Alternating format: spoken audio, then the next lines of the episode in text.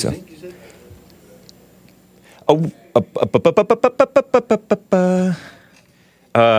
What do I say? Spirit of the living God, fall afresh on me. It is 9:01 a.m. U.S. Pacific Standard Time here in Los Angeles. Wednesday, January 24th, A.D. 2024. And we're going to have a fun, you know, loosey-goosey Wednesday show, right? We will talk about, I would like to touch on crime, but I'm also going to talk about Ketanji Onyika Brown Jackson. Pardon the click. Huh? JLP. No, no way, Jose. Too hot in there? Right. I keep the door open in here. You might have heard Jesse off mic if you have good ears and have the earphones in. So it's, sure.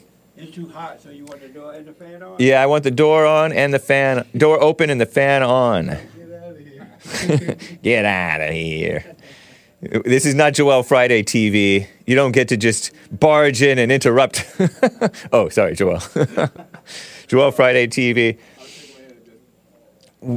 Yeah, Brown Jackson. Brown is her maiden name. Jackson is her married name. She married a man who is her biggest fan. And so I'm going to show you guys a 1.5 year old news report. Town and Country news report about her. I censored the kiss, but actually I did have an uncensored version of it. Ugh. But I'm not sure if I want to show it, so we'll see. All that and your calls, guys. If you'd like to call in, I will get to you. Some of you guys are sometimes on hold for some time, and I appreciate it. But anyway, guys, let's get right on with the show! 1, 2, 3, 4. Oh, it's the Hake Report, the Hake Report, la la la. Oh, it's the Hake Report, the Hake Report, la la la. Hey, guys! Oh, it's the Hake Report, the Hake Report. La la, oh, it's the Hake Report, the Hake Report, la la la.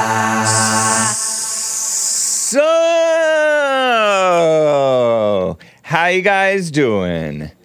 I'm fine. This is purportedly, I guess, Joan of Arc t-shirt. It's my brown t-shirt. It does not say womanhood.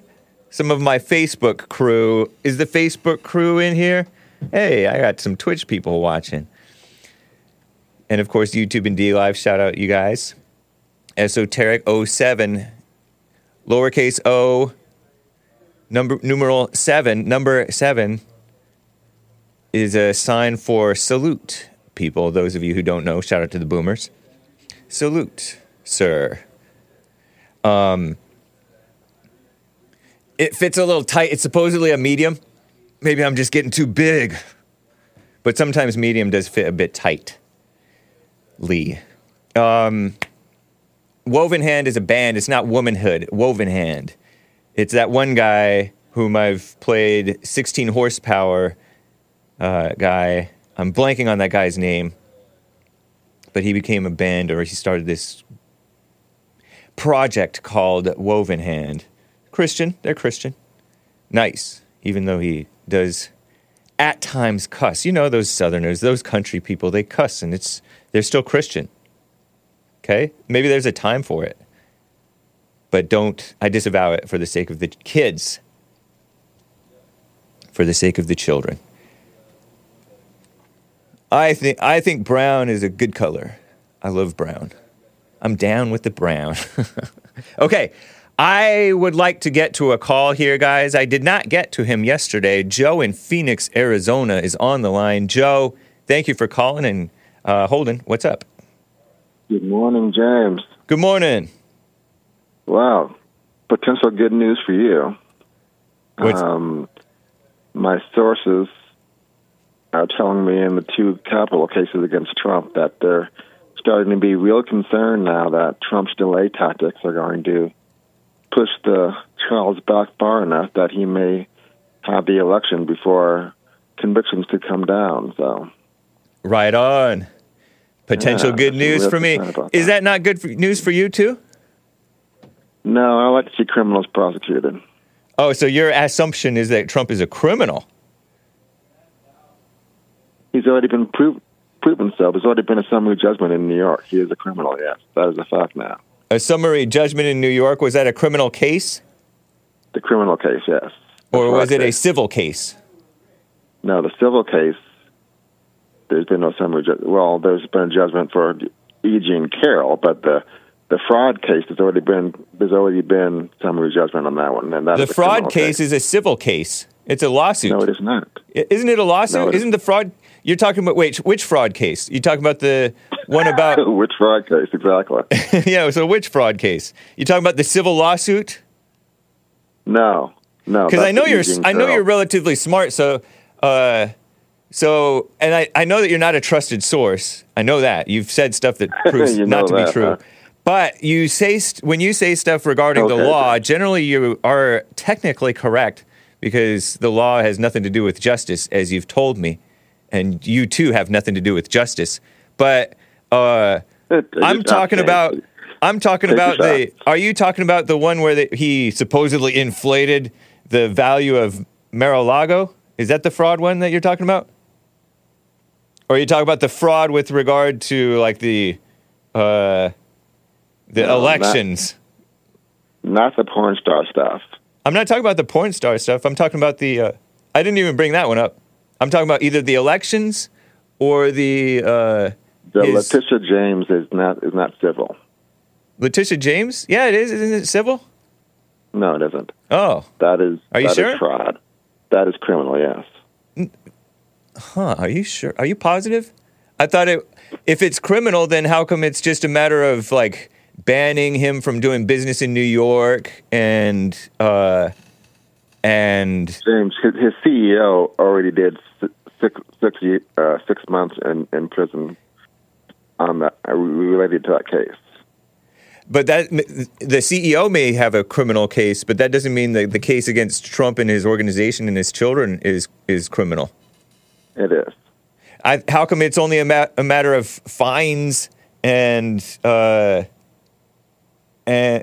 don't think jail is on the table with that case. No, it is. Jail is on the table with that case? Yep. I can't really trust you, man. Wait and see, James. And a lawyer claiming guilty before being proven innocent, says Raymond Levin. It wasn't a lawyer. It was a judge who pronounced that, not a lawyer. No, we're talking about you being a lawyer, declaring him guilty. Aren't you a lawyer? Not anymore, but I was for many years, yes. Yeah. This is partly why he's like this. You were so you used to be an independent thinker, and then you went to lawyer school. Okay. No, I don't know if you were ever an independent thinker. That's okay. That's okay, James. But anyway, so you think that he's going to go to jail? How come I've never heard that Letitia James is a civil fraud case? Says, or at least that's what John Frederick thought. That's okay. You're saying that's okay. You're saying that's okay that he's mistaken, or what? What do you mean? I'm saying there's more to come out, and you will see. But no, wait! You made a claim that this case is criminal, and we're thinking that it's civil. There are many things that you don't know about yet, James. But this could all be a moot point. Is the point of my call is that his delay tactics are. I'm starting to think almost a little bit genius. The state of New York, spoiler alert, says the state of New York calls it a civil fraud trial. Are you... Maybe you're not as smart as I thought. No, I'm much smarter than you could possibly ever know, James, but that's okay. Well, I'm sure that you have some smartness in you. You are God. You are created by God, but I don't think you have access to your smartness. You are cut off from your smartness. Funny how I was right about Cosby. I was right about Alex Jones. I was right about... You didn't predict Alex Jones. I absolutely did. I told you many times that absolutely. I told you he would be hit with a massive, massive fine that would lead to bankruptcy. I could be mistaken, but I don't remember this. You may be right, but I can't trust a word he says. Why doesn't he just admit he's wrong and we can move on? Asks American Anchor Baby. Yes, spoiler alert is telling me, and it's so. The state of New York calls it a civil fraud trial. You're like a woman who won't admit she's wrong, and it's leaving us confused. Hake is rude, you says Jupiter. Right ahead. You go right ahead. Wait. Get all your shots in, James. Huh? Get all your shots in, James. I'm not giving my shots in. I'm legitimately baffled because you can admit. Oh, okay. Oh, it is actually a civil fraud trial. I'm mistaken. This particular case is not, jail is not on the table. It's just banned from doing business in New York and a big fine. We'll see. No, you're saying we'll see, but you, this is crazy. James, again, his CEO has already went to prison, and you think there's going to be fines? Okay. Go ahead. I'm not saying I'm saying the case. The case. I'm crazy, James. Is the case at hand criminal?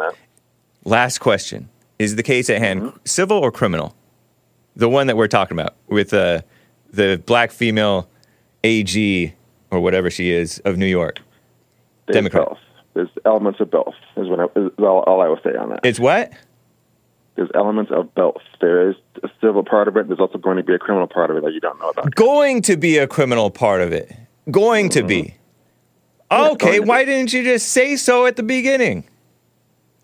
Well, because you won't let me talk, first of all. That's not a... I think that's... You're making excuses. Okay, we'll see. The CEO has already been in jail. So we just saw you make an excuse. Was the CEO in jail or not? I don't know, probably. Okay. That's all I have to say about that. CEO, whatever that means. The CEO of the Trump organization has already been to prison. We'll pray for him. Chin up, King. Many a man has been sent to prison on false charges. Okay. And this man gloatingly laughs as though blacks too have not been victims of false accusations, mostly by other blacks. Well, not this. Completely made up. No, it's not made up. It's true. Anyway. Mostly. Okay. You know, I was thinking about something you said last week about how you were trying to push my button saying that I get so much hate because I bring hate, when you know I don't bring any hate at all. The reason I'm hated by your show and in the chat and by some, not all, because there are some who like me, is because I'm everything that they fear, especially some particular of your callers. I'm an highly successful, intelligent, well-educated, articulate black man who's in control of his environment and has done all the right things. I don't drink. I don't smoke. I don't have any bad habits. And that's what they fear. They don't want to see that. They want to see black people, black men in particular, as ghetto, trash, drug users, abusers, all those things. I'm everything that they fear and they hate, and that's why I get hate, James. You look at you. You know so much. It's just a fact, and that's the. That's not a fact. That's your. That's what you surmise. No, that's exactly what it is. Exactly what it is. In fact, that particular caller that I don't even like to mention, he says it almost every time. Oh, you like to mention that? No, I really don't. Yeah, I mean, how come you? How come you just did? I'm making a point of how he brings up that he's so fearful that the white people are going to be under attack and eradicated and all that nonsense. Well, let me share with you that whites would love nothing more than for blacks to be sensible, which you are not, I will add. Sure. You're not all that sensible that you think you are. You're welcome to your opinion, James. It's just nonsense. It's a fact. The overall majority of black people are good, decent, hardworking people. No, the majority of people are evil. 54% of black men are now in the middle class, not ghetto trash like you guys like to portray. Middle class is a communist buzzword, and middle class people are evil. How much do you make? And I bet you're in the middle class. So you're calling yourself evil. No. Just because I said I'm not necessarily calling myself evil. You don't understand math. That's a mathematical term to say. Yeah. Because that's the guy who's completely clueless about anything historical. Well, we're talking about math here, not history, okay? When you make a statement, okay, I'm looking at three mics here. You still don't understand the 1.05%, do you? There are two mics that are golden. One mic is gray. 64%. I can say mics are golden, and that's a fact because there are mics that are golden. It doesn't mean all mics are golden. I learned this in school, and it's also common sense to say mics are golden when all mics are not golden. So if I say the middle class is evil, it doesn't mean every single human being in the middle class is evil. It just means James, words very often. Meaning. I know, and words you don't understand meaning, them. James. I know. So do general statements. General statements. Then be more specific in your speech. That's what the law teaches you. Nope. I don't have to be more specific in your speech. If I'm speaking generally, I don't have to speak specifically. If I said all people named James are evil, right? Then I said, well, James Hake is evil. That's a big difference. Yeah, but how about if you just say people named James are evil? Boom! People named James. That's what I just said. Boom. People named James are evil doesn't mean all people named James are evil. You just lack common sense. No, when you say most people named James are evil. No, I didn't say most. I didn't say all. I just said people named James are evil. It means some are. It means some, a remarkable amount of them are. Just like a remarkable amount of mics are golden. James, you really need to understand what proof and evidence mean, because it seems like you're clueless about that. It seems like you don't even understand statements. You make assumptions. Well, someday you and I will find common ground. I still live in hope of that. But, nice. I tell you. Right on. Anyway, that's the point I'm going to make. I think you may be happy with Trump in the future here. He may keep the delay tactics up until the election. I'm happy with Trump now. I gave you the real reason for the hate that I get. So okay, that's what's happening. Have a good day. You too, Joe in Phoenix, Arizona. I know a cat named James, and he is totally evil. He stole my Zippo. What's up, Kick? Brother Sonny over on Kick. Speaking of crime, we don't have justice in America. I will have you know. I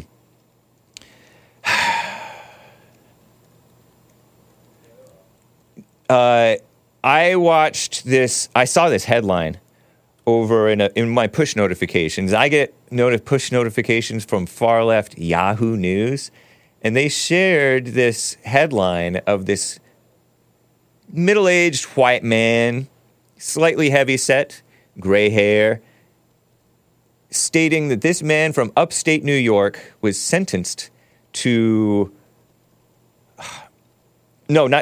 convicted of murder. Murder. And this reminded me of the Jordan, I'm blanking on that Jordan guy's last name.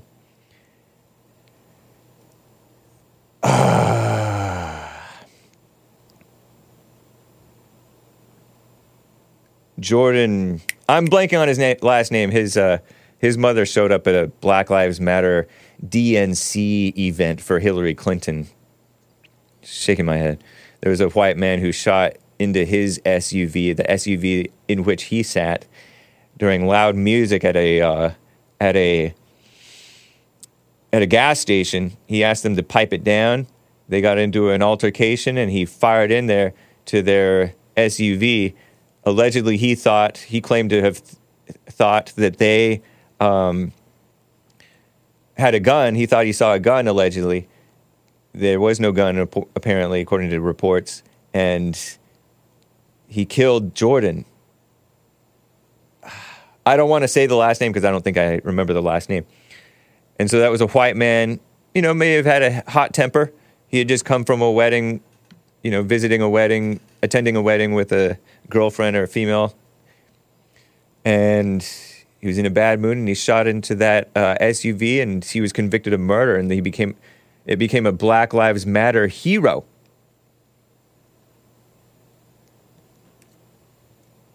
A Black Lives Matter... Jordan Davis, thank you, spoiler alert. Thank you, spoiler alert. So-called murder. And it may have been a murder, I don't know. To me, I don't think... I don't necessarily think that it's murder. But this guy, this other man, was convicted of this, of murder. A white man. For shooting his shotgun twice, once perhaps allegedly, according to him, by accident, at a caravan of cars that were coming up in rural upstate New York toward up his winding driveway. They found out they went to the wrong place. They were looking for a house party of all things. What are you doing going to a house party in rural upstate New York? I guess they have nothing else to do upstate New York. They should be praying in quiet. This 20-year-old woman died. She got hit in the neck from this, I guess, the second shot of this shotgun. He claimed that the gun malfunctioned, and he did not mean to fire that second shot, that apparently it killed her. And this happened around that same time that old white man shot through the door and shot Yarrell, whatever that young man's name is or was. I forget whether he survived. Down in, like, Kansas City, Missouri, I think. It was another Black Lives Matter dumb thing. Accusing whites of racism. No such thing. And so this guy, he gets... He's the lawyers, the prosecuting lawyers, rather than just being fair, they accused him of shooting out of anger. He wanted to, he killed 20-year-old Kaylin Gillis. Kevin Monahan, age 66, found guilty for shooting, of murder, for shooting 20-year-old Kaylin Gillis. On a Saturday night, last April, she and her friends pulled into his long, curving driveway near the Vermont border, trying to find another house for a party, right? Convicted of reckless endangerment and tampering with physical evidence.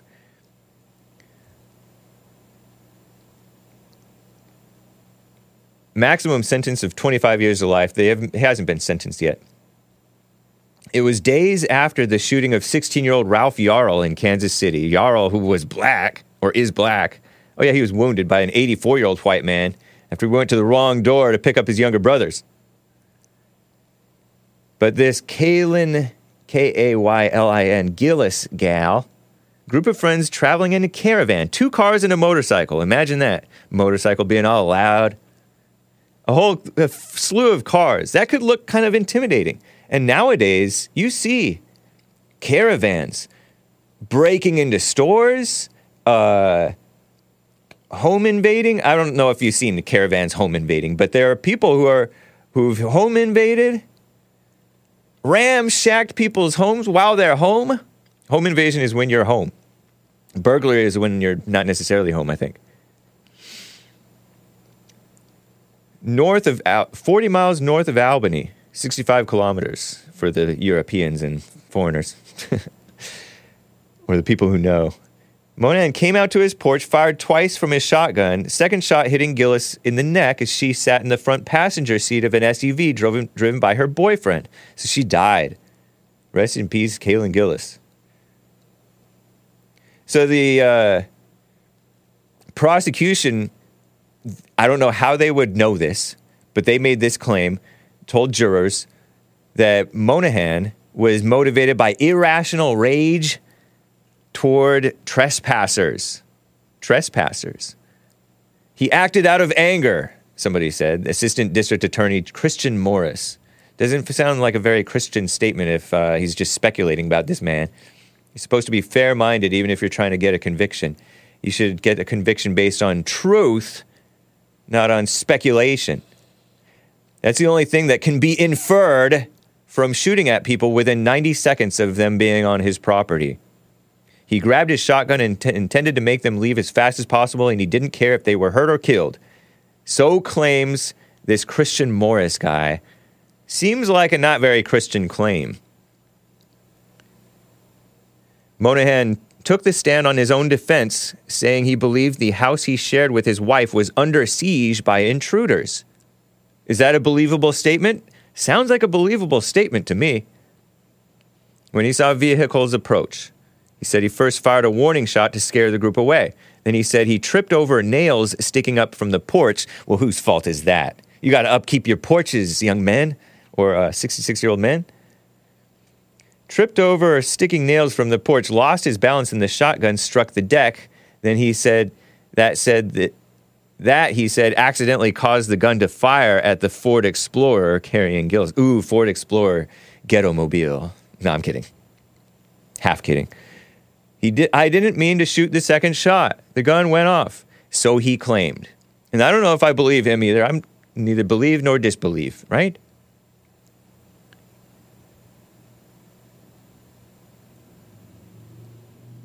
So rest in peace, Kaylin Gillis. But this type of stuff happens. How are you going to convict him of murder if you don't know? You know what I mean? Jelly bean? Terrible. So that's from Yahoo News, far-left extremist Yahoo News. And they were sharing reporting from far-left extremist anti-Second Amendment AP, Associated Press. When white men defend their property, perhaps a little overzealously. You know? Don't know?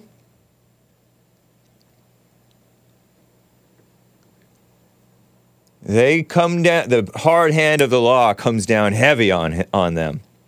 In contrast, I saw this report, this news report in local news yesterday of this woman who got reefer madness, pot. She went crazy on pot, psychosis.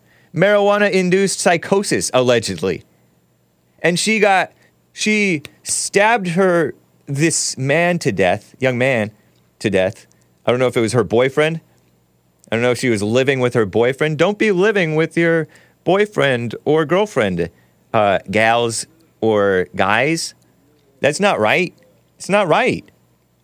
But she somehow got pot, and the pot turns you kooky, crazy, according to reporting, and she stabbed the guy to death, and then also stabbed herself a bit. A woman, purportedly white, might be white Hispanic, don't know. And what did she get? For this brutal, looks like a murder to me. It's not an excuse to be crazy, in my opinion. It's not an excuse. She got 2 years probation. And she killed the dude. Blame it on the weed, laughing face emoji. She was already crazy, says Big Mitch 909. Indeed. Most of us are. Reefer madness. It's real. Some of you guys say it's not. I don't know. Was she vaccinated? Yeah, this is partly why I say do not sleep with each other. Don't be having the S word out of wedlock. And be careful with whom you get into wedlock. Because you should not just willy-nilly get into wedlock with a person. You know? But probation. Is it because she's a woman?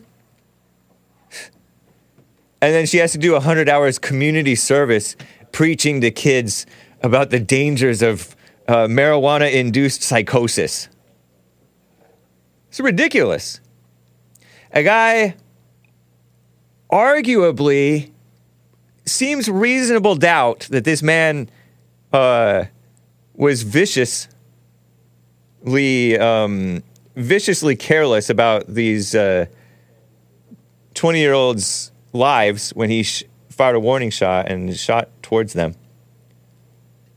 And Joe Biden said to do that, by the way. Fire a warning shot. I disavow warning shots. You're not supposed to do it, right? Are you not supposed... Is it true that you're not supposed to be firing a warning shot? You can brandish it, I suppose, if you're on your own property. I wouldn't advise even doing the warning shot. And be alert. Be alert. Take a breath. Be present. No matter how heated and scared and... busy. What's that? What's that thing that gets in you? It was on the tip of my tongue. What's that thing when you're like ready to fight or flight? Adrenaline. Adrenaline. No matter how much the adrenaline. I don't know if that's even the feeling that it is. You know, when you just have this hotness and supposed alertness, wide-eyed. When you have that adrenaline going. Be alert so you don't trip over nails and drop the gun and it goes off. Or don't be so heated that you don't care. But Biden literally said, buy a shotgun. Buy a shotgun. And he said, fire two, not one, but two shots in the air. Blam, blam. Buy a shotgun. And he even did this to the camera. I kind of like Joe Biden for stuff like that. But I disavow it because you're not supposed to do that. He was vice president under this nerd giving gun use advice. But I'm giving fair advice, nerd or not. Be alert. Hot flashes. And whites, you're not going to get any slack. Men, older men, you're not going to get any slack. People in general, people on the side of right, independent thinkers. January 6ers, Charlottesville people, people who aren't sufficiently liberal, and even the liberals, you aren't going to get slack in general if you are especially if you're in the right or somewhat reasonable. Don't phantom muzzle me, Hake, says Nada. You scared? Oh, I disavow that. Trigger warning. Trigger warning. Isn't that so crazy, though? Injustice. There's a guy who punched an older man for saying the N-word. A black Hispanic punched a man for saying the N-word, and the man died. And I think the guy who killed him, it wasn't intentional death. He didn't intend to kill him, I don't think. I think he just meant to punch him out. But he died. You punch a guy, they could die. And I think he only got probation, too, if I'm not mistaken. Buy a shotgun, not an AR-15. That's right. AR-15s are awesome, but I think the AKs are better suited for those of us who don't upkeep our stuff. You know, shout out to the blacks and people who don't take care of their stuff. Maybe Hake. I'm not going to say it.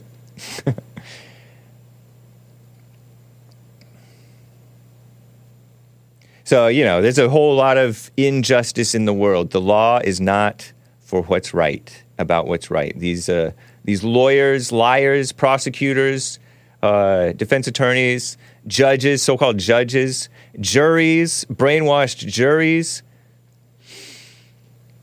It's terrible. Terrible. So be cool. Mark in Los Angeles, California is on the line. Mark, thank you for calling and holding, man. What's up?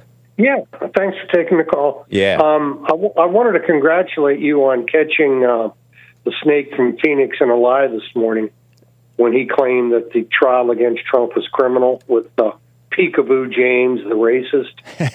Letitia James, you call her Peekaboo? Oh, that's what Trump calls her. Oh, does he? Why. Nice. Yeah. She's a nasty woman, if you ever saw. She's kind of like a female clown from Phoenix. Wow. You know, it would be him if he was a female. Okay. And that was good that you caught him in a lie. He claimed that it was criminal, and then at the end of the conversation, the coward said that it's going to be. I didn't catch your whole conversation with him, but did he bring up the lie about Obama cutting the regulations more than anybody? Any other president.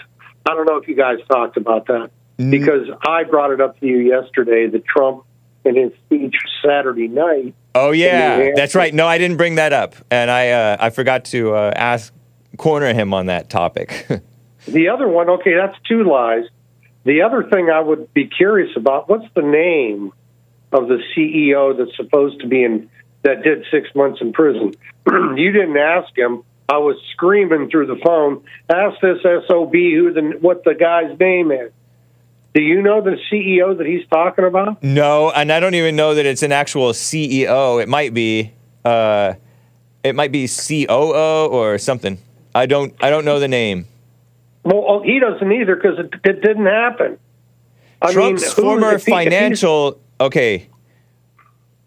Trump's ex-Trump organization CFO, Chief Financial Officer Alan Weisselberg, was released from jail in April of last year. He did go to jail, I guess. Alan A-L-L-E-N, Weisselberg. Okay, so he was Trump's CFO in regards to this civil case with Peekaboo? Maybe, I don't know. The Manhattan DA could potentially want Weisselberg as a witness in their historic criminal case against Trump, which involves a scheme to suppress negative stories about the Republican during his 2016 presidential campaign, per reporting from far-left AP in April of last year. Okay, so Trump, well, he said CEO. You're saying in the Letitia James fraud case, or, where he supposedly exaggerated the worth of his property, you're saying, and this clown from Phoenix is saying, that Weisselberg was involved directly in that civil case? Not in that civil case necessarily. This was over his role in a supposed decade-long tax fraud scheme. So he was sentenced to 5 months in jail at Rikers, 75 years old, by the way. So that's not, I remember that, but that's not connected. It's a different to the civil case. It's a different case. They were throwing everything they're going after Trump for everything. They're just, anything that they think might stick. They're trying. Well, that's what third world socialist Marxist commies do. Banana Republic, huh? Pardon me? Banana Republic. Oh, exactly. New York is, California is, Chicago, and who dominates? Who dominates in those cities? I'll let you answer that. Demon rats, not Christians, and not white Christians either. Right. Yep. To me, some of the stories that you told just now about whites who defended their property or themselves, and were sent to prison, I think we should all acknowledge the white man has a target on his back. Yeah, and know that, so you can. You're held to a higher and impossible and false standard. So know that and be able to protect yourself. Well, the problem is the juries, to a large degree. These big city juries are full of guys, like that bozo from Phoenix. You get somebody. Would you want him on your on a trial, a criminal trial that you? Or the defendant? I wouldn't want a guy like him on... I don't think so, in general. He says he was a lawyer. Well, what happened? Was he disbarred? Why isn't he a lawyer? I'm not impressed with him. I know you give him a lot of time on your show, and it's your show, and I don't have any beef with that. But, just have to sit there and listen to him lie, and with that arrogant laugh that he's got, it sounds like straight out of hell. Excuse my language. But it sounds like Satan laughing in hell. And it's your show, and you could let him on. Yeah, and don't let it bother you, man. You don't want to let you want to watch yourself if you're reacting, if you're inwardly bothered by somebody else. Well, he that he always mentions me. And I know. He said I don't like mentioning him, but you guys are in each other's heads. And that's not good. The only time I react or mention him, and I never say his name, is when he mentions me. If he would never mention me, I would never mention him. But I'm not going to let him talk, about me without reacting. Well, that means that he's controlling you in a sense. Well, I guess, and vice versa. Right. Really, you guys are controlling each other. You guys are not indifferent, because truly, he should have no effect on your inner world where you're no, upset. I listen to your show, and I hear him, right, and I react. But he doesn't in any way control any... I mean, what has he succeeded in doing other than lying? He knows the audience can't stand him. He could read the comments. They know he's a fraud. They smell a rat when they hear one. Interesting. But enough said about him. But the problem is there's too many like him out there. They're trying to con the white man into thinking, look, I'm your brother. I'm half white, and I got a white wife. Well, then you're my enemy, buddy. You're no friend. You're no ally. Yeah. And I heard your conversation yesterday with Ronald from Ohio, or Ronnie, whatever. That might have, about the War of 1812. And right, and I still don't understand the connection. Is he trying to show, was he trying to say, well, because I don't know about the War of 1812, that I shouldn't be believed about anything? Well, I mean, you know, he could take an issue, I could take an issue, bring it up to him, that he wouldn't know anything about. I bring up the Civil War because it's directly related to what's going on in America today. Right. It's much more recent history. I don't know where he's coming from. You know, this War of 1812, what is that supposed to prove? A lot of intellectuals, and he is an intellectual. He's an intellectual? Yeah. I'm not saying that he's necessarily all that intelligent, although he does have some in there, but he's an intellectual in that he's rejecting stuff without really having a real open mind and pondering how it could be true. And he's accepting stuff that is not necessarily so because of all the world and the sources that feed him bad judgments based on facts. So he is into he's sort of somewhat of a history buff. He likes history. And he knows that he claimed that the War of 1812 brought about the Industrial Revolution, you know, when wars kind of create the need for invention and industry and mass producing weapons and things like that. And so that gets carried over into the civilian world.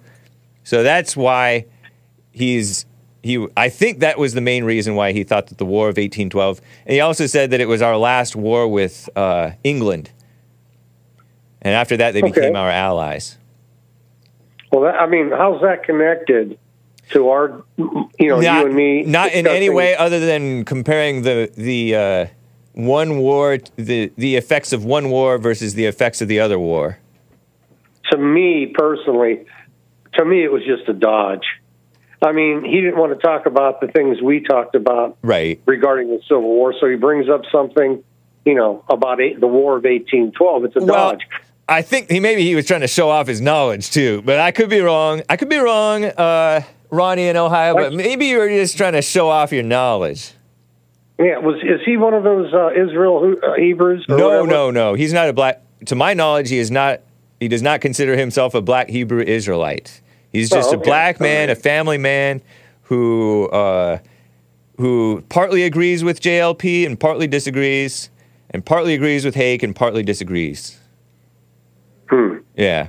Well, he's not that bad, I guess. But you know, I'm glad we got this 1812 issue settled, because it was kind of an irrelevant thing to bring up, but, you know, I respond if someone wants to talk about stuff like that. Nice. Yeah. Anyway, you got a great show, and you do a public service, and you're exposing who the rats of our society are, and for that I greatly appreciate you and your time. Well, that's kind. That's kind, Mark in Los Angeles. Thank you, man. Take care. Thank you. Bye-bye. Bye. Oh, man, he got me good. Hake is a little slow. I don't like the click, FYI. That's what I'm reacting to. Bye-bye. Click. Let me check for any super chats that may have come in, guys. Over on Rumble, shout out to the Rumble people. Spoiler alert, mildew grew. That handyman. Old Saucy. Howdy, Old Saucy. 555-555-565. Thank you for the lemon. Shout out to the people in the D Live crew. Get it together, Hake. Clicks going north, says Strifecast over in the D Live crew. I am live on Odyssey, Odyssee, the lonely platform. YouTube, amen. Says 1812 is too early for the Industrial Revolution. Well, I may have given up to the birth of the Industrial Revolution.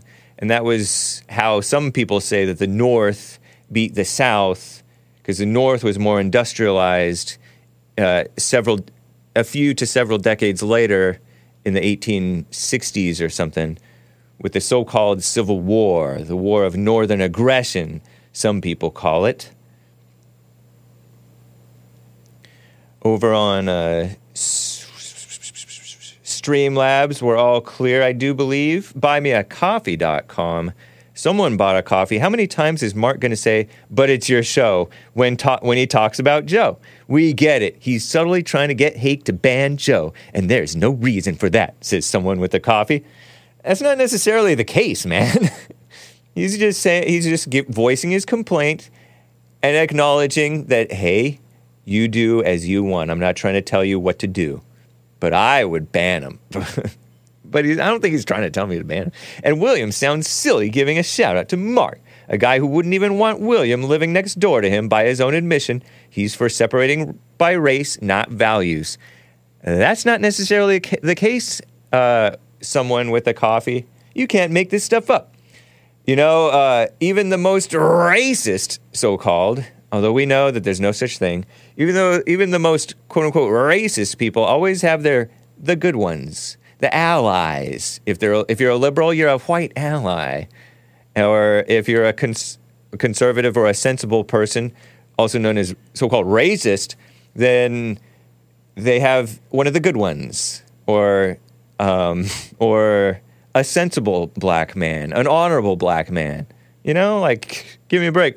The reason that they don't like the blacks is based on their character. Get it through your head! But thank you for your coffee as always, man. I appreciate it. You do contribute to the conversation, regardless of what I perceive to be your senselessness. And I say that with no ill will.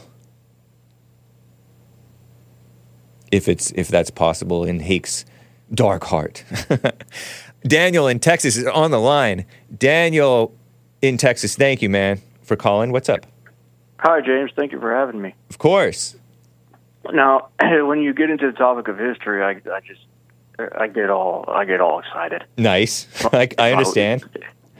You are also a history buff of sorts. Yes, I am.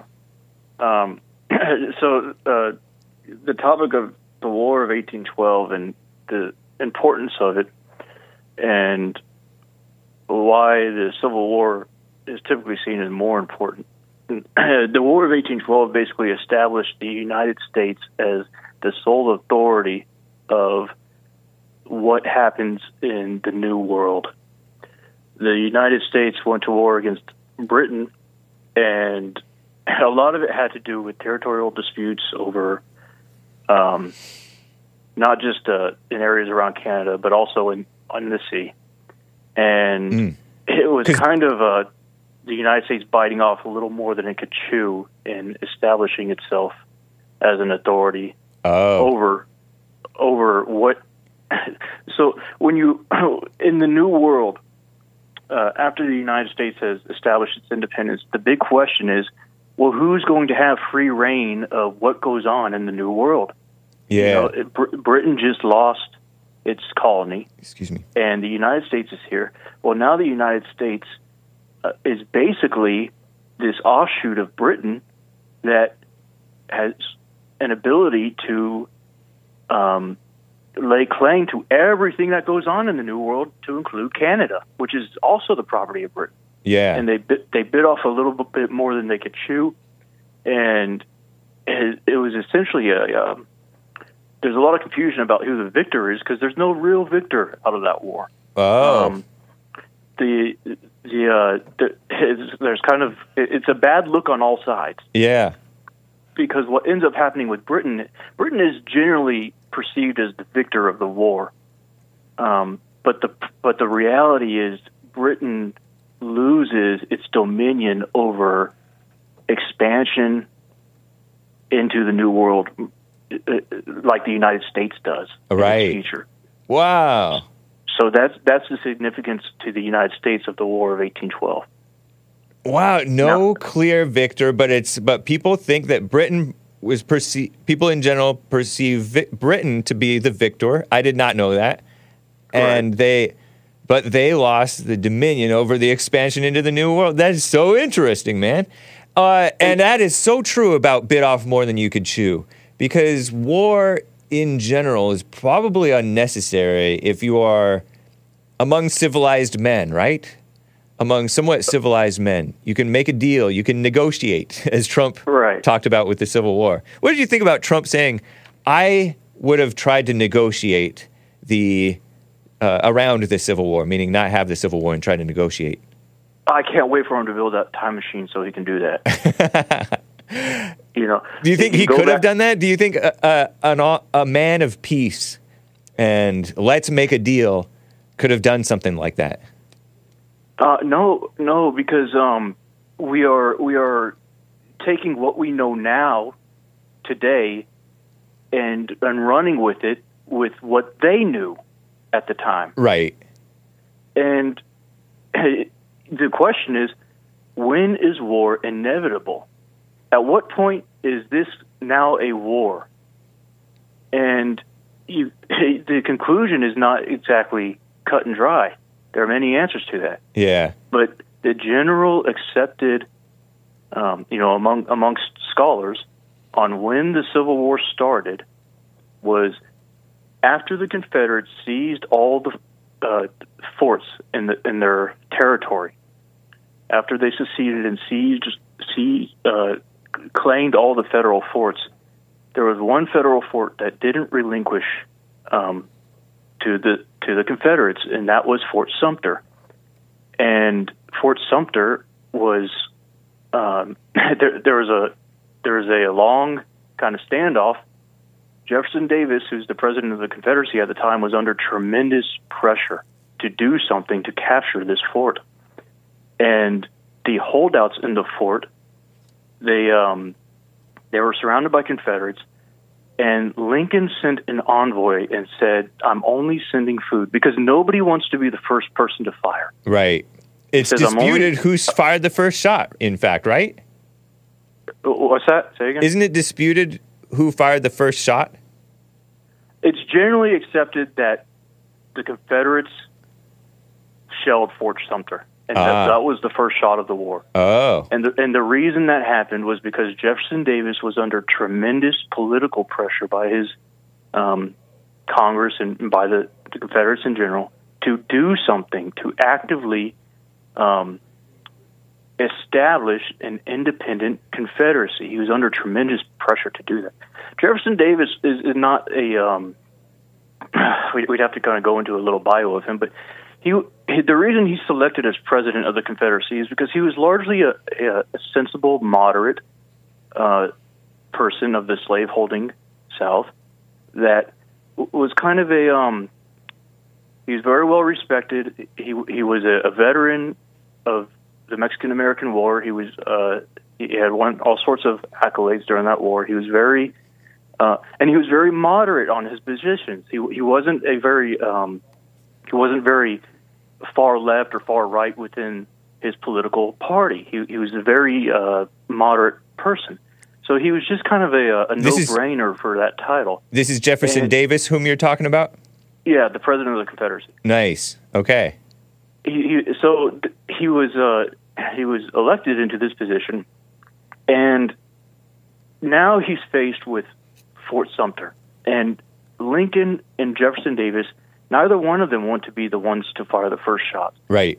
But Lincoln is trying to send he's trying to ease a what is a very tense situation, and Jefferson Davis is under tremendous political pressure. Yeah, and Lincoln sends a vessel with provisions, and he says, "I'm not sending any weapons into the fort. I'm just sending food for the Federals in the fort." And Jefferson Davis, who is under tremendous political pressure to not let the Federals push, their claim any further, orders the shelling of Fort Sumter, and that is headed by General Beauregard. Mm. But that's still not an inevitability of war. War is still not on the table. The war is generally acknowledged starting when Lincoln calls for volunteers. The fort is shelled, and Lincoln immediately calls for volunteers. The Federal Army at the time wasn't a very large army; it was a peacetime army. Yeah. So they only had 15,000 men in arms at the time, which is a very small number. Remember, I told you at the end of the Civil War there were scores of thousands, there were 20s of thousands of Confederates still in arms at the surrender. Well, prior to the Civil War, there was only 15,000 Federal soldiers, to give you a scale of how massively things had ramped up during the war.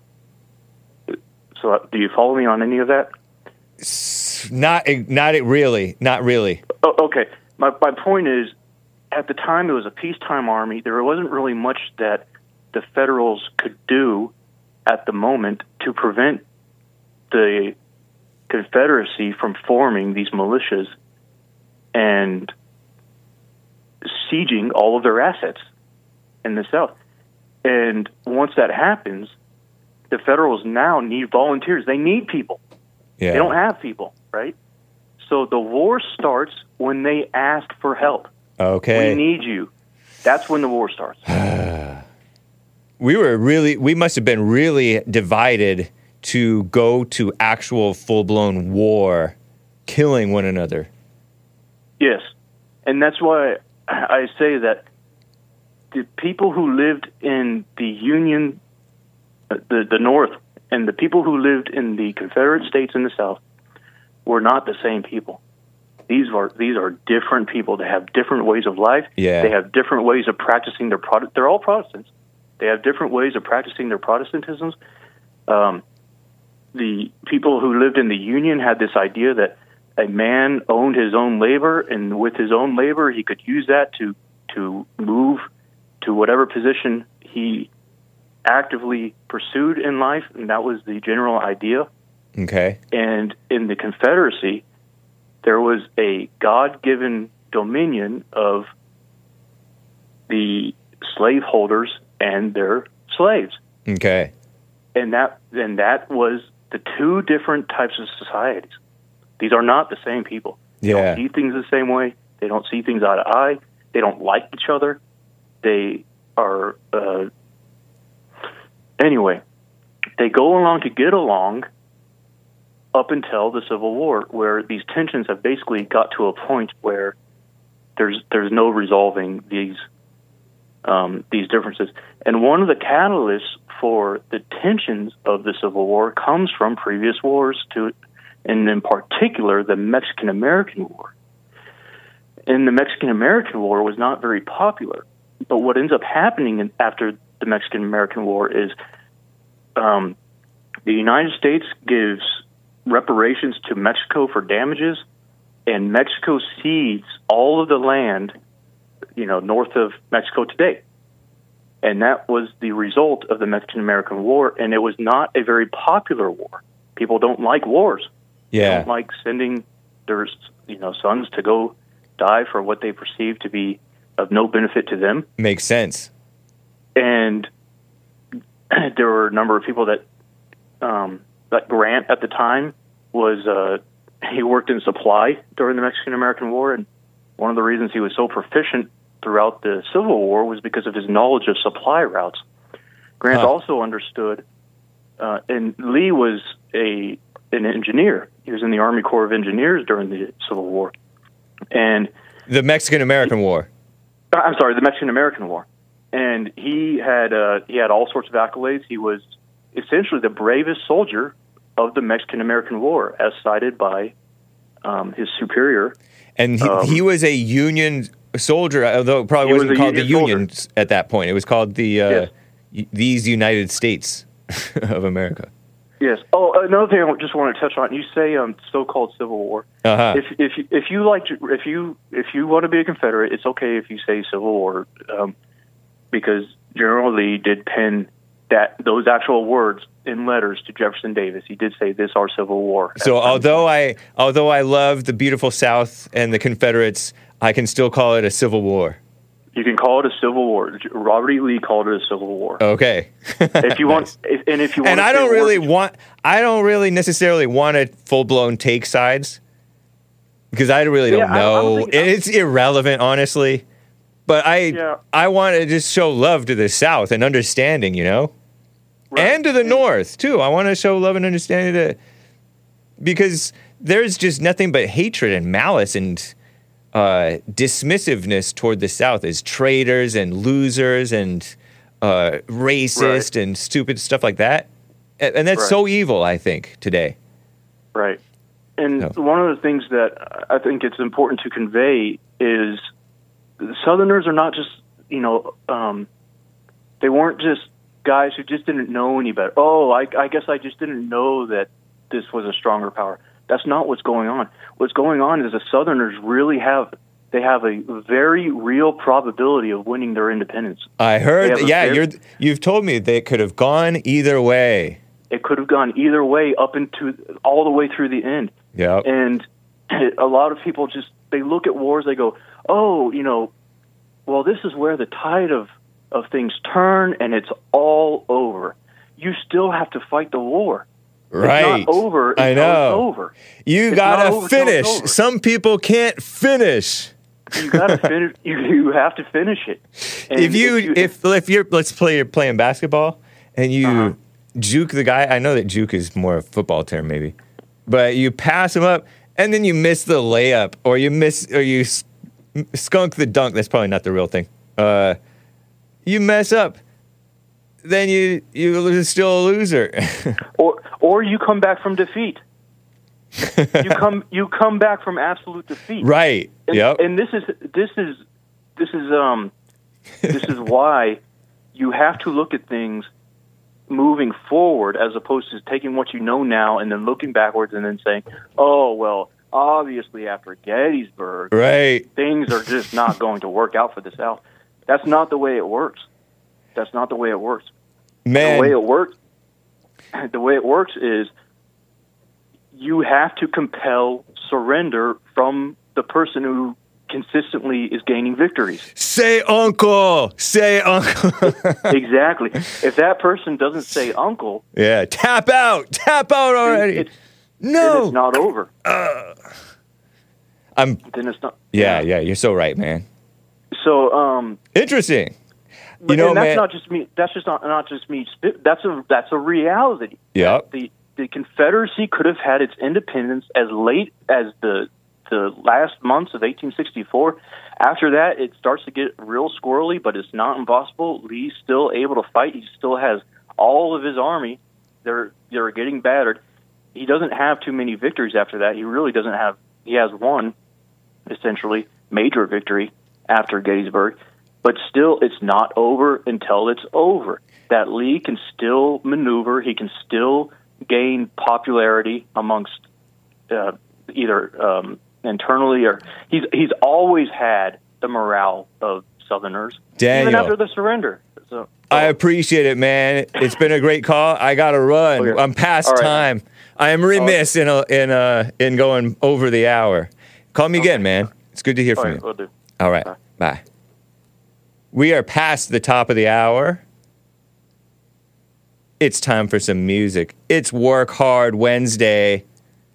Starflyer 59 is the epitome of working hard, if there is such a thing for musicians. Nah, I know musicians work. And even rappers, they work too. Somewhat, of sorts, right? And this track is entitled When I Learned to Sing. It's from the 2001 album Leave Here a Stranger, Starflyer 59, When I Learned to Sing, You Musical Philistines.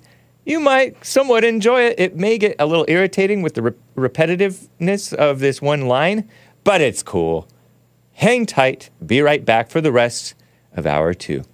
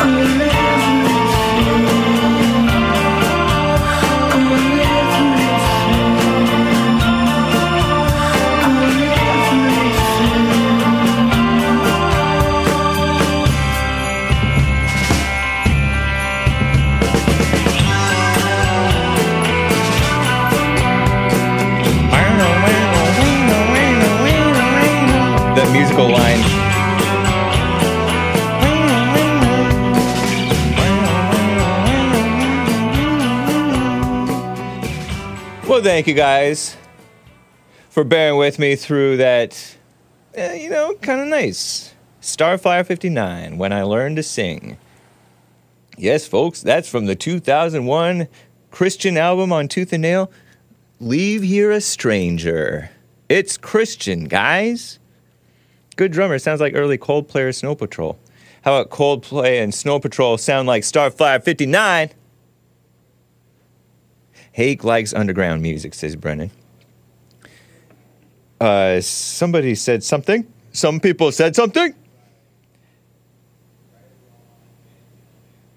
Yeah, we were showing scenes of the California beach called San Onofre, California, down near San Clemente, or in San Clemente area, down by the Marine Corps base, Camp Pendleton, I think is what it's called. This is pretty good, Hake. Not the worst thing Hake has played, but meh, says Nada. Thank you, Lauren. Kind of nice. It's a banger, says Nick. Dang, that was on Tooth and Nail. Nice. Yes, indeed. Hake low-key loves Under Oath. I've never, knowingly, that I can recall, listened to Under Oath, maybe in person at Cornerstone Music Festival. I used to go to Cornerstone Music Festival in the early 2000s, way over in the area of Peoria, Illinois, Bushnell, Illinois. I would fly into Chicago, Chi-Town, that one very famous airport, and then I would walk to Union Station. Homeless bums would ask me for money. Sometimes I actually gave it to them. Oh, no, don't give homeless bums the money. Actually, I'm not sure that they were homeless, but I just suspect. I gave the one guy the money, I think, 2 years in a row. He gave me the same sob story 2 years in a row. What a sucker. Hake, what a mess. He was black. Darn, miss the Hake music, said Obvious Globe. I think San Onofre is mentioned by the Beach Boys. I could be wrong. Yeah, O'Hare, Chicago O'Hare. O-H-O-apostrophe-H-A-R-E. No I believe. And I saw Sears Tower. Very nice, very nice. Christian Music Festival. Not very Christian, actually. Under Oath. Oh, I gotta get to Ketanji. Ketanji Onyika Brown Jackson. They don't actually do. They do. I don't know what you guys do. Do any of you guys listen to the Hake Report? You guys who do the clicks? Shout out to the Africans. Africans do clicks. It doesn't mean every African does clicks. It just means there are Africans who do clicks. Learn English. So Ketanji Onyika Brown Jackson. Brown is her maiden name. For some reason, she kept it. Is she a Southerner? Her children should get that name. I have a whole bunch of pictures from here. We're looking at the headline that says, everything to know. What's to know? Apparently Hake thinks it's to know, because Hake is sharing it, about this gal, Dr. Patrick Jackson, husband of judge, now she's so-called justice, a judge, a black female liberal judge. Isn't a judge supposed to have good judgment, first of all? Who is Ketanji Onyika Brown Jackson? She went to this white school, Harvard, I think. I call it a white school. It's a school, right? And she saw somebody flying the rebel flag, and she led this whole campaign protest thing to get people to take down the beautiful rebel Confederate Southern beautiful flag. And she bragged about it, and the mainstream media brags about it. It's in her Wikipedia page. I don't know if she bragged about it, but she shamelessly did that. Did she ever repent for that? For hating the beautiful South and accusing that of racism? Just for flying the beautiful rebel flag? Just because the South had slavery? The slavery is not racist. Slavery was a good thing. I mean, it was just, it had its benefits. I don't know if it was good or bad. I can't. It was a moral and political evil, said General Robert E. Lee. So maybe it was, I don't know. I'm not going to fall all over myself pretending that it's something that blacks have any business taking umbrage about it. I think we need to drop our umbrage. Umbrage? Just like we, the Christians, should not be personally bothered by the sight of that vulgar LGBT flag. We should not be inwardly bothered by it. We can see these people are blind for flying the ugly rainbow flag, but not be personally bothered by it or And yes, it is an attack on Christians. It's part of an attack on Christians, and it's an attack, really, truly, it's an attack on themselves. They're hurting themselves, the LGBT. So Rebel Flag, I happen to know that there are a lot of people who take it wrong. So I'm not going to necessarily fly it everywhere. But I know that many people mean it right. They mean well with it. But this woman has no sense like that. She has no sense of freedom and decency toward people with whom you disagree over the rebel flag, the beautiful southern flag. So that's strike one, Ketanji Onyika. Onyika was her middle name, right? Nobody knows. So now she's in the so-called Supreme Court, thanks to evil, I was about to say Obama, which is to say Biden, who said he would nominate a black woman for the so-called Supreme Court. What a joke. And she was a judge before this. So during her opening statement, according to Town and Country, it's a woman outlet, to the Senate Judiciary Committee. This is from September 2022, okay? Old news. Jackson, meaning Ketanji Onyika, said of her husband, "He's been the best husband, father, and friend I could ever imagine." This is a report from Emily Burack. Her husband, who's joining the Supportive Spouse Club. I didn't know there was a club like that. It's not capitalized, so it's not a real club. And look at this. Oh, terrible. Oh, embarrassing. Look at him. He's old. He's sitting next to her with his leg crossed, one leg crossed over the other. It's old school.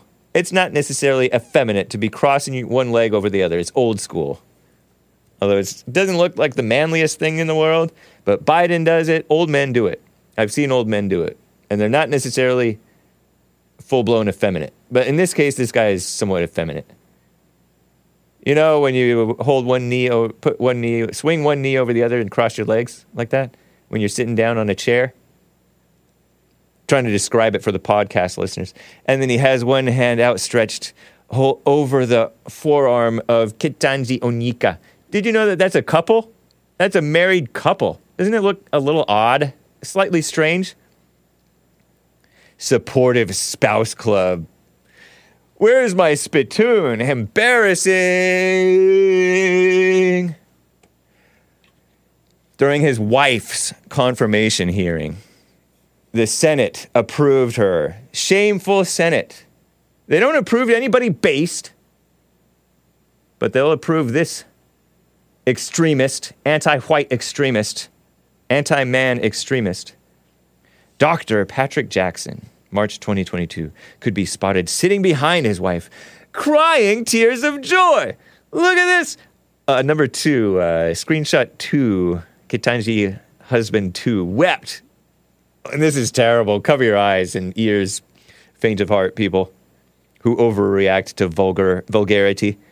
Irene Carmon, writer for writer for NY Mag, KBJ, Ketanji Brown Jackson. Her husband has wept through the entire hearing, and there's a screenshot from C-SPAN, U.S. Supreme Court confirmation, and he's kind of has a furrowed brow and his arms crossed, and he's crying. Terrible! Even more terrible? I can't even say this guy's name without wanting to spit. Chasten Glazman Buttigieg.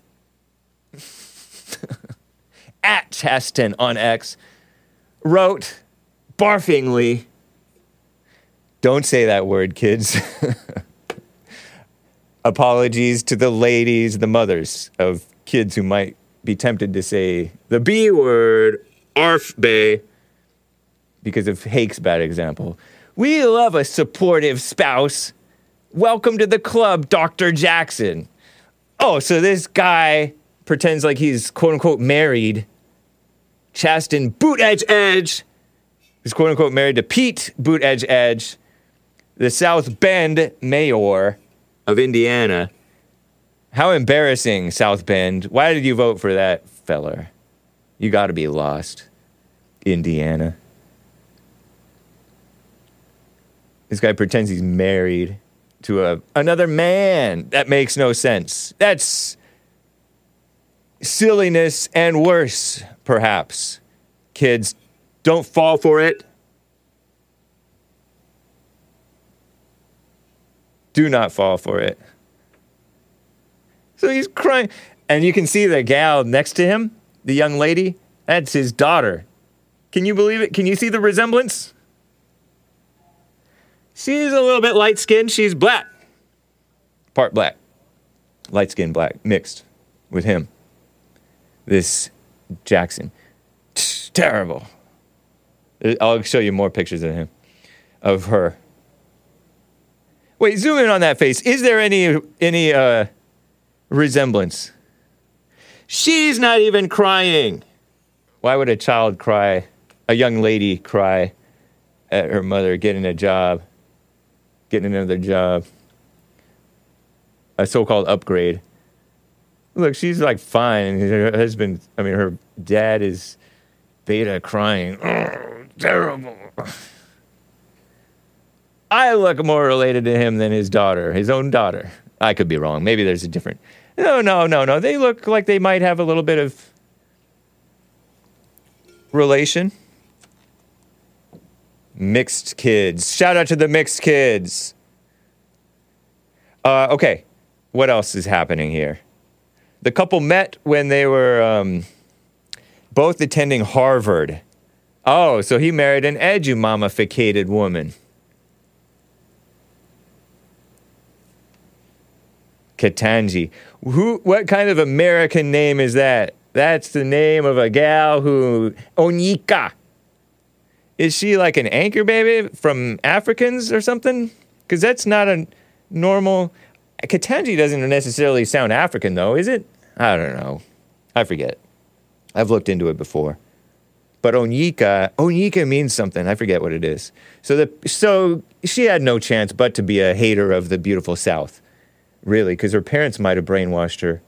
I mean, they gave her that name, Ketanji Onyika. Ketanji Onyika. Look at them walking through the hall like they're so important. He's actually, they married in 1996. She finished law school in Harvard. He graduated from Columbia University's medical school. The college sweethearts married. They now have two daughters, Talia, 21, and Layla, 17. So another picture of the daughters. Well, one daughter particularly. One is wearing a mask. I don't know who that is. That might be. Look at the girl.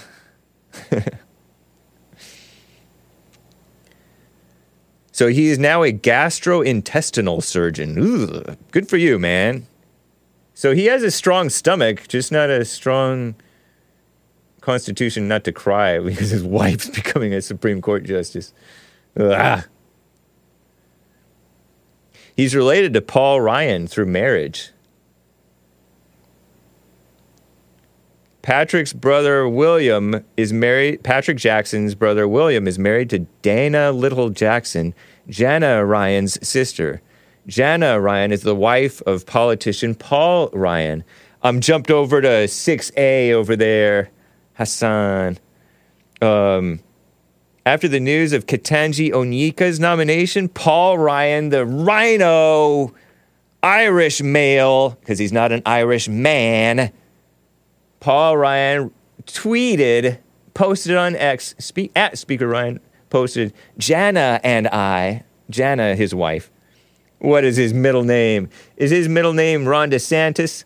Paul Ron DeSantis Ryan? Including his wife, Jana and I are incredibly happy for Ketanji and her entire family. I mean, it's his wife's somewhat in-law, Patrick's husband. I mean, wife. Incredibly happy for Ketanji and her entire family. Listen to this. Our politics may differ, but my praise for Ketanji's intellect... At least he called her Ketanji, for her character and for her integrity is unequivocal. The woman who said, I'm not a doctor, I won't define woman. What a woman is. Even though she well knows this high integrity, high character, high intellect, Ketanji Onyika well knows that going through the courts to this day, and possibly on the way up to the so-called Supreme Court, is mumbo-jumbo, LGBT, non-binary, transgender, fake things, cases going through the courts. Am I wrong? Or am I wrong? Or am I right? She well knows that what is a woman is relevant to the courts because they're pushing this nonsense as though it is sense. So there goes her integrity, Paul Ryan. And she has no character. She's a woman trying to play with a 17-year-old daughter, trying to play judge and justice. That's not Paul Ryan. You're an Irish male, not a man. There are Irish men. Kiss up. And by the way, going to part B, he turned off replies. Yeah, replies were turned off. Only accounts Speaker Ryan mentioned can reply. And to whom did he mention? Nobody. He knows that he's going to catch some hate. He wanted to ban the hate. There might be people who get more likes than him or who distract from his well wishes. Well, that's his right, I guess. Replies turned off. What a beta. And this part is where it gets really disgusting.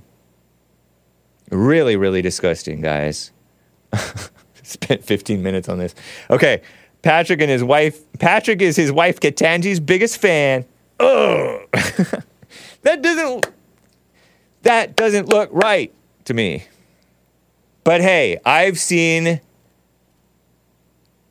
the black clapping. Yeah, I did that on purpose. I've seen white men and black women get together, and I respect the white man and I respect the black gal, even though it doesn't look right to me. You do you, I guess. But I do understand the misogyny laws somewhat. I do definitely understand that because they had to do the segregation thing back in the day. And how are you going to segregate these mixed people? And, she's just not attractive. Sorry, says Shane. I'm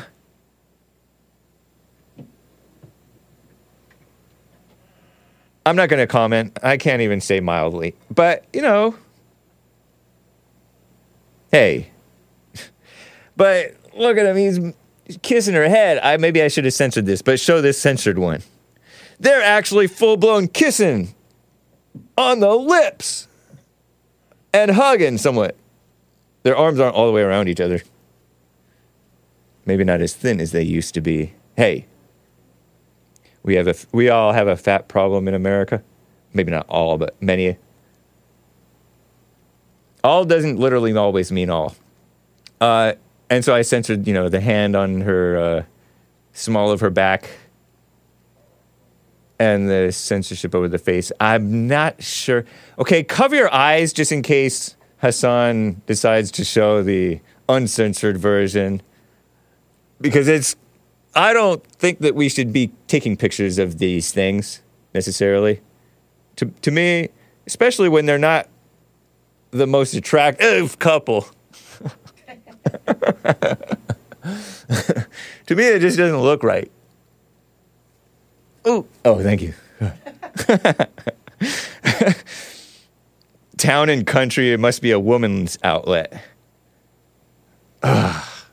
Oh, no, an actual kiss, says Clovera. Whoopi and what's his name? Yeah, sort of looks like Whoopi Goldberg. So that was written by Emily Burack. How come I'm sweating? Emily Burack, she, her, is the senior news editor for Town and Country. I've heard of Town and Country. She covers entertainment, culture, the royals, and a range of other subjects. Before joining TNC, she was the deputy managing editor of Hey Alma, a Jewish culture site. Not Christian, necessarily. Some Jewish people are Christians. Jesus, hey, I think. And don't harass her, but she is EMBURACK on X and IG. Whew. Remember what JLP said about PDAs, y'all? It's game over for them, says Court over in the chat. Thank you, Court. Good reminder. Woof. Thank you, Hassan. I know I gave you a ton of super chats there. David in Ocala, Florida, on the line. What's up, David in Ocala? How you doing? Hey. Hey. I saw what you were talking about. I wanted to just call real quick for like a minute. Okay, right on.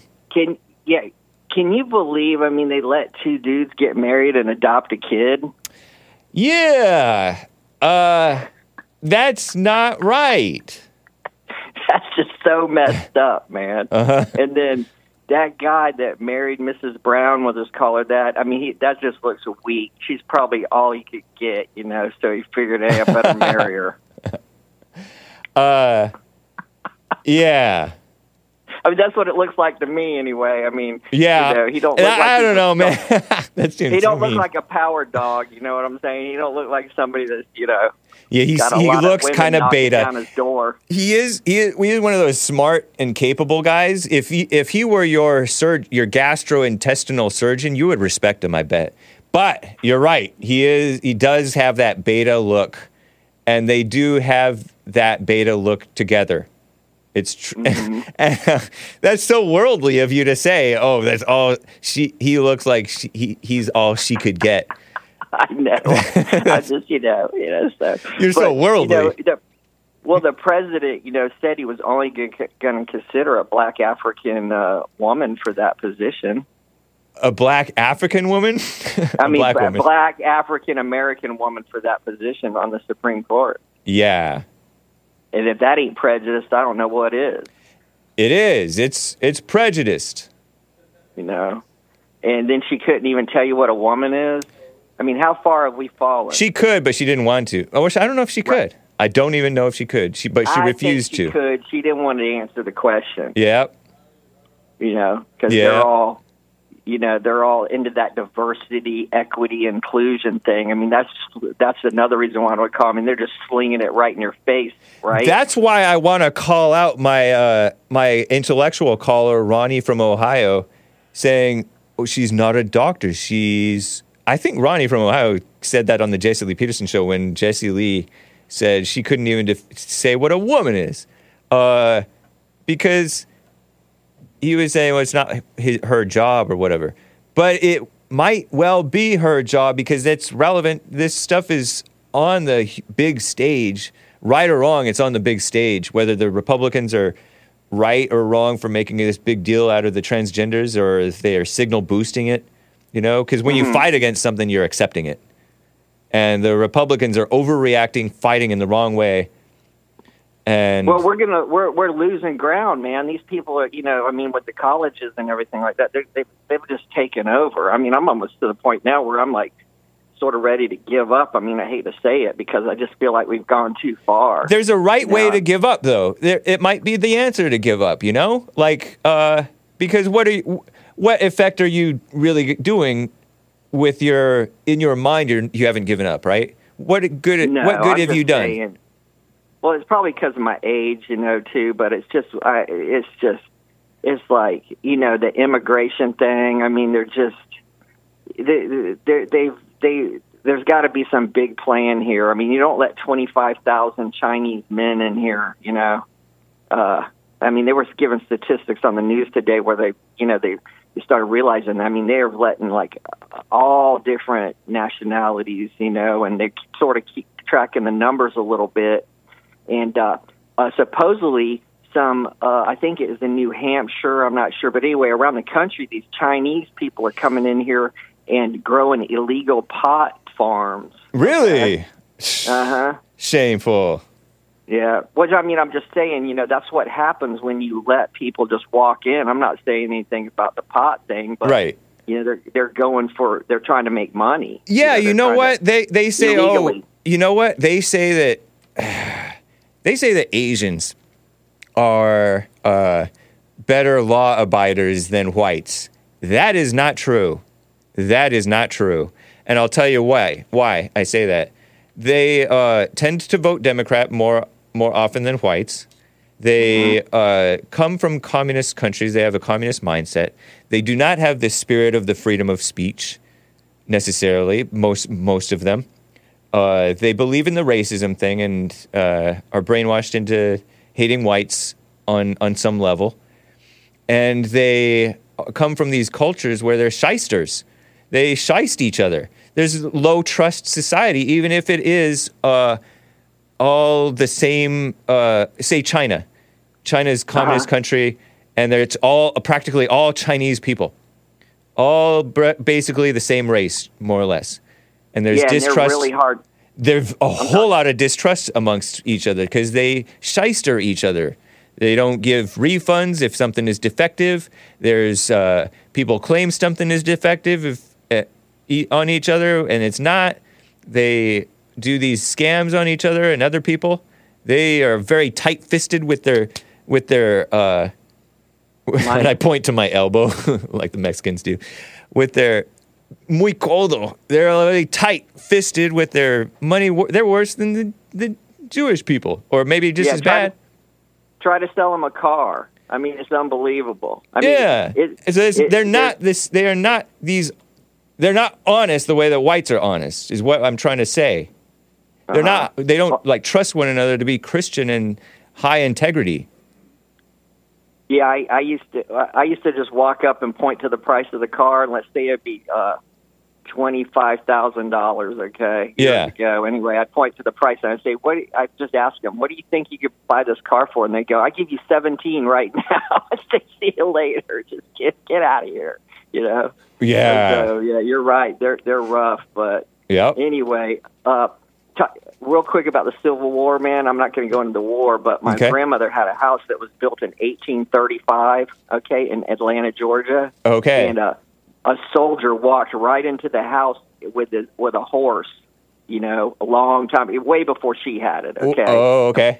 And put a horse hoof print right in the wood, okay? Anyway, my cousin and I used to go out and find all kinds of belt buckles and all kinds of Civil War stuff out in the woods.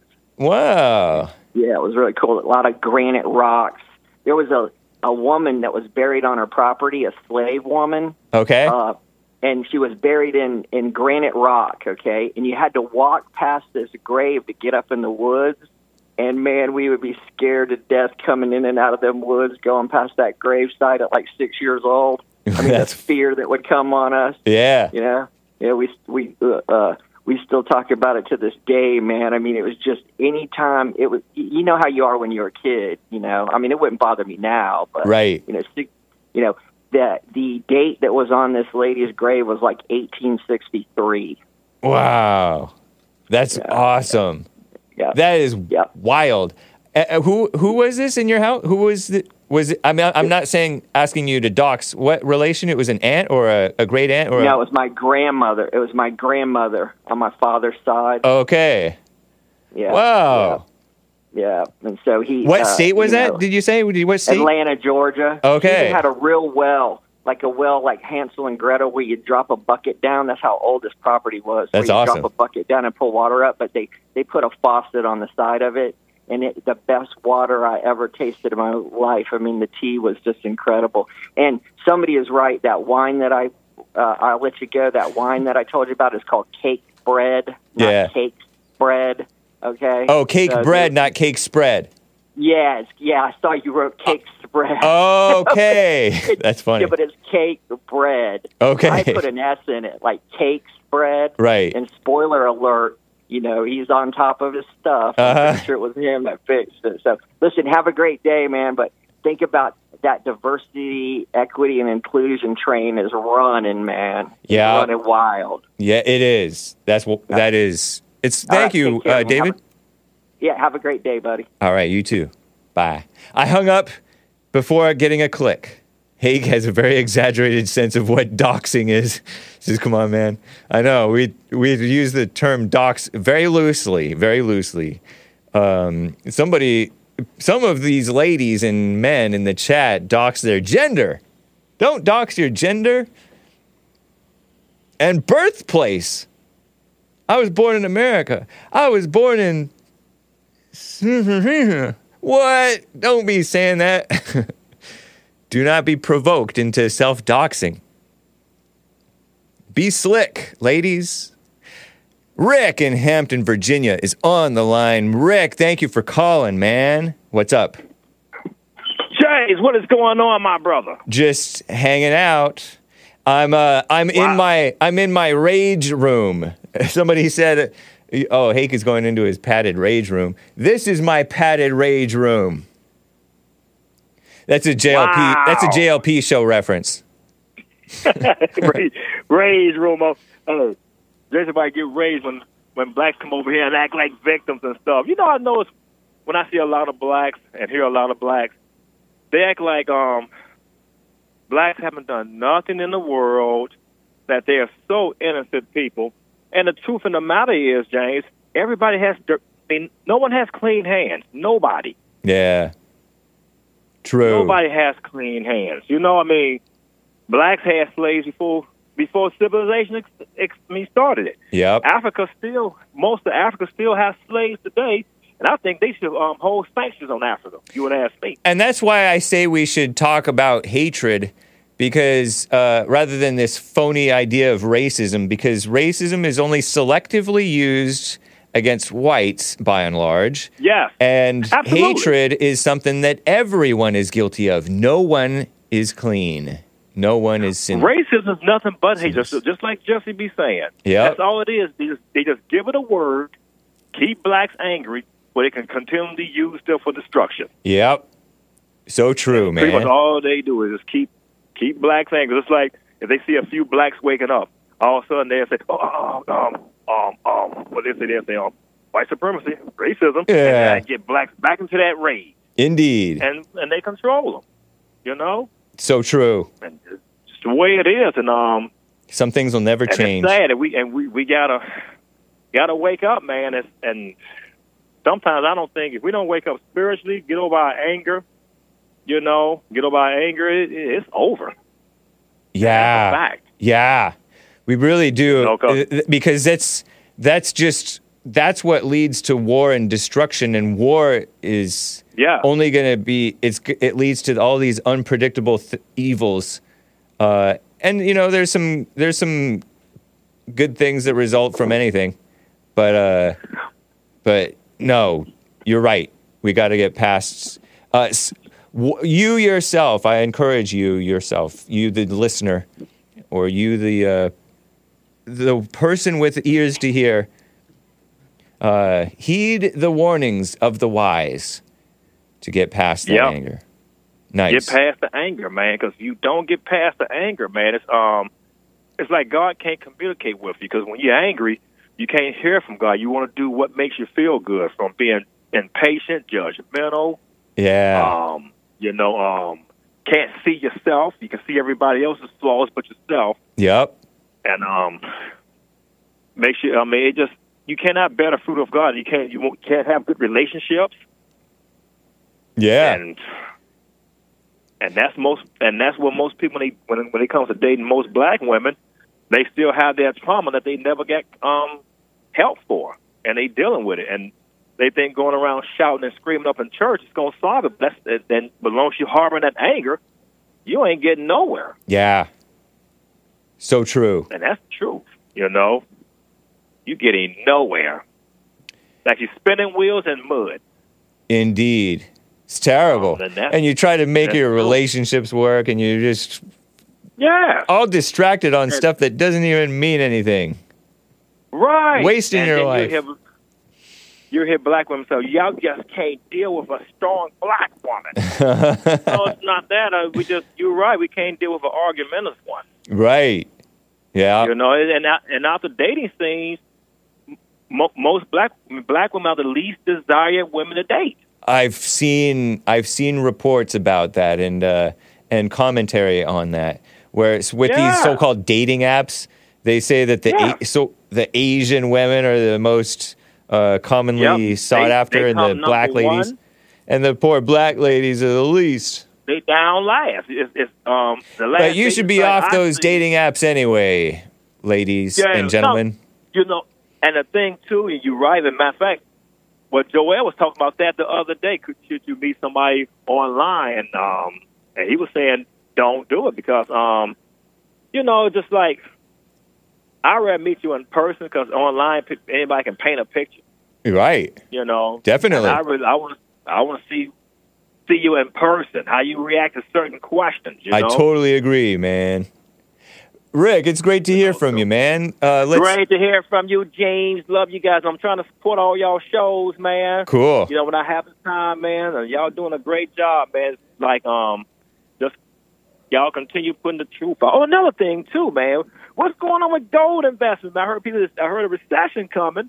Oh. And everybody's saying, grab some gold and silver coins. I mean, might be good advice. I couldn't say. I'm going to have to rush you off the phone, though, Rick. I have to keep it moving. We're coming to a close, and I feel the inner pressure. Okay, good. I'll hit y'all tomorrow. That sounds good, man. The Joel Friday show. Love y'all. Y'all be blessed. You too, man. Appreciate it.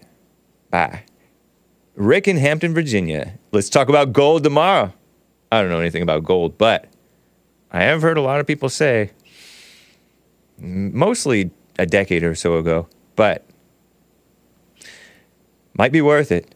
Darian, a first-time caller in Georgia. I have a short bit of time with you, man. Thanks for calling. Am I pronouncing your name correctly? Yes, Darian. Okay, what's up? Man, quick question, bro. Like, what's going on? Like, I'm not too familiar, but what's going on in the Middle East? Because I've seen you poke around. You've got a lot of information in a lot of different areas, and I'm just flabbergasted on what's going on in terms of Ukraine and whatnot like that. Can you expound on your opinions on that and everything like that? What side is what? Blah, blah, blah, blah, blah. Okay, so I have a feeling that the Ukraine versus Russia is evil versus evil, and I have a feeling that this Israel-Palestine thing might also be evil versus evil, although I do kind of like Bibi Netanyahu, but I don't know the man.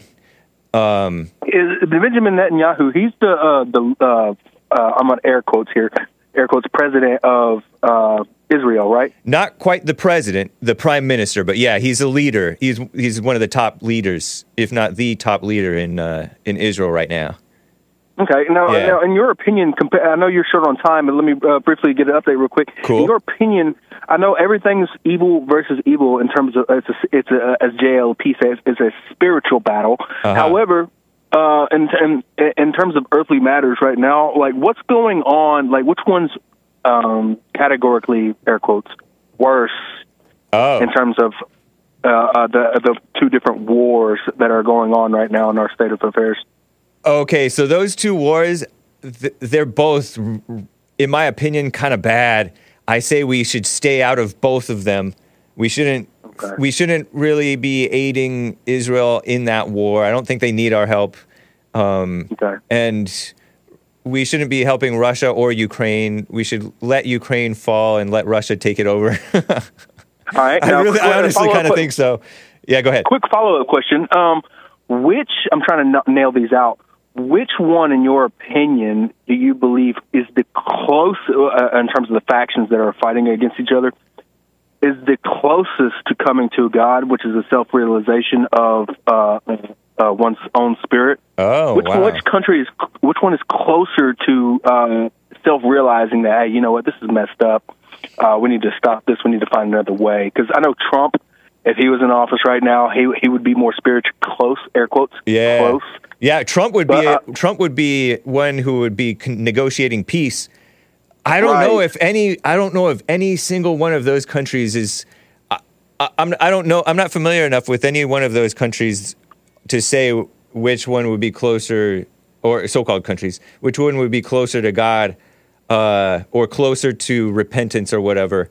I can only surmise that there would be individuals from all four some of whom may wake up. I can only surmise that. Last question, promise. All right. Out of the Democrats and Republicans that are here today in office, we got a lot of weak Republicans. We have a lot of deceiving wolf in sheep clothing Democrats. Yeah, we're kind of as a country, I believe, in my perspective, and stuck in between a rock and a hard place. Air quotes. Yeah. And so the Democrats hit us last time with vote for the lesser of two evils, blah, blah, blah, blah, blah, blah, blah. I don't necessarily, well, two evils is two evils. There's not one good or worse. You know, they're the same, right? So which party right now currently, in your opinion, do you believe is the closest to repentance? Air quotes. That's a good question. I think both parties are far from repentance. Both of them are hopped up on ego judging the other party. And so I know that in name, in stated principles, although they don't follow the principles, Republicans say they believe in God more, whereas Democrats have kind of wanted to reject God. But the people who say they believe in God, there's a big difference between saying you believe and not actually believing. So I think there will be individuals who wake up in both parties and stop believing in those parties. So we have rhinos, which is Republican in name only, is which I believe to you have just described. What would that same name be for Democrats? Can Democrats even be? No, they're just full-blown evil. They're all full-blown. Darian, I got to run, man. Call me again if you can. Thank you. Take care, man. Thank you. All right. Bye. Guys, this has been The Hake Report. Let me read any last supers. I know that there was one from Based Nation who says, which is worse, Hake whining about the click or hearing the actual click? Fair point. That's not a point. No, that's a question. And there are a couple of more coffees that I'm going to have to get to tomorrow because I got to end. It's Vollmar Wednesday, guys. Joelle Friday is coming up next. This track is from Vollmar, William Go Away. It's the 2004, I think, album, 13 or so people who need chances. William Go Away by Vollmar. Adios, America. Bye.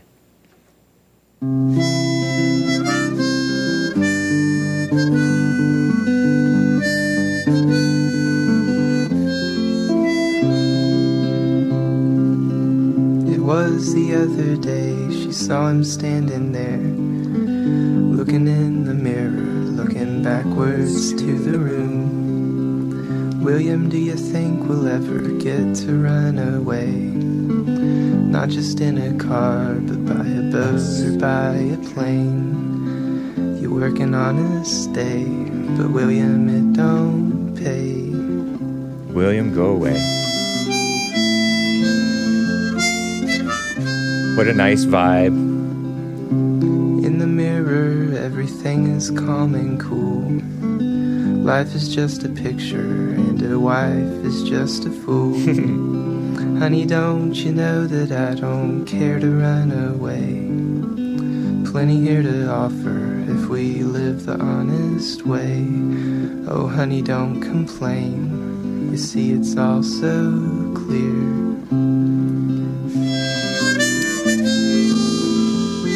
So nice.